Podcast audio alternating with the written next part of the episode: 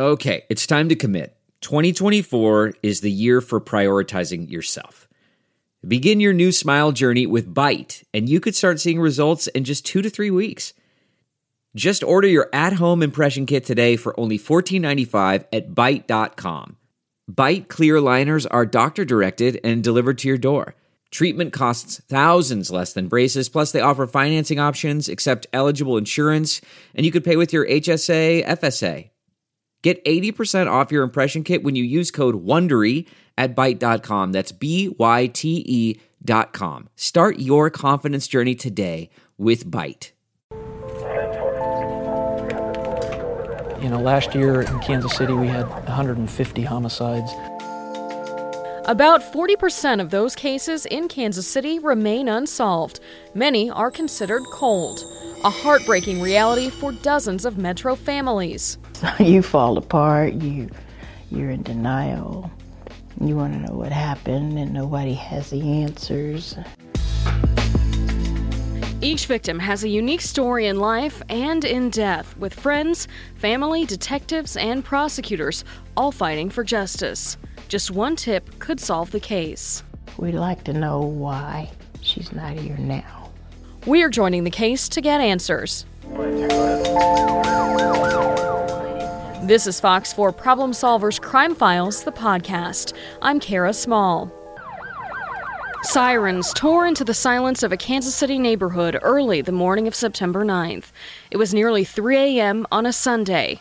Summer was finally releasing its steamy grip on the city as the weather transitioned from the 90s earlier that week all the way into the 70 degree temperatures of fall.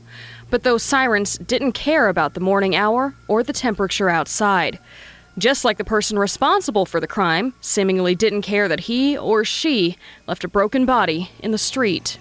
When officers with the Kansas City Police Department arrived near 81st and Troost, they found a badly injured woman named Amber Fellows.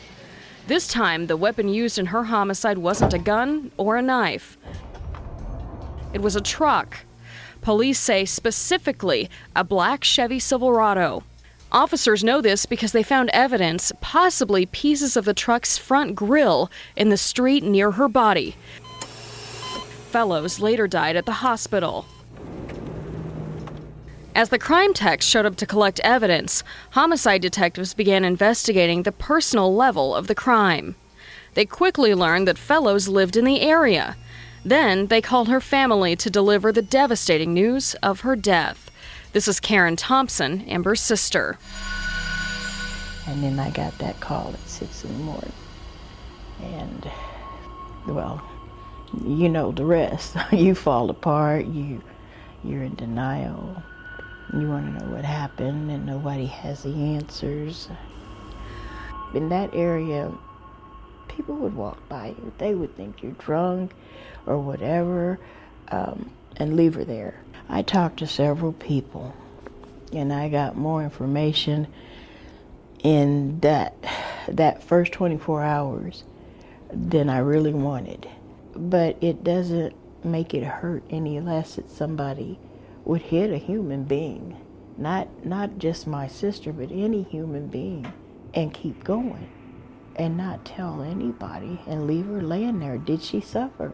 That's the question. Did she lay there alive? And so on. So there's a million questions you ask yourself, a million things you did or didn't do.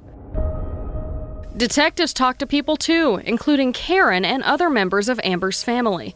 They discovered Amber had two teenage sons and that she'd struggle with bipolar disorder.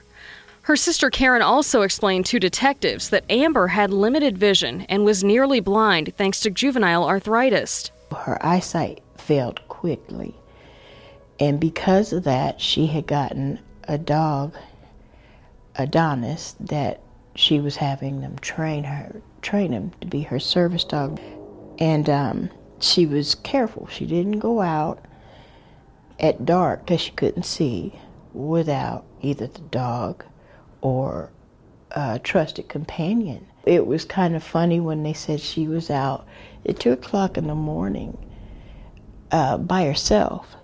That's impossible. She was way too careful. That's why Karen still thinks the circumstances surrounding her sister's death seem odd. She says she can't understand why Amber didn't have her trusted dog with her, or why she was outside of that time of night by herself. Karen says that Amber kicked her boyfriend out of the apartment several days before her death, but she believes that Amber had another man in her life shortly before her death. He may have just been a friend, Karen isn't sure. But the question about what he knows about Amber's death is creeping into her thoughts. I don't think she was out by herself, to be honest. I think the gentleman that was in the apartment was with her, and they had been arguing. And um, I think that somewhere along that route from the convenience store on, they had gotten into it. I know he had been arguing with her earlier. She had just had surgery on her knee, so that made a bad situation worse, and she wasn't getting around as good as she was after some therapy.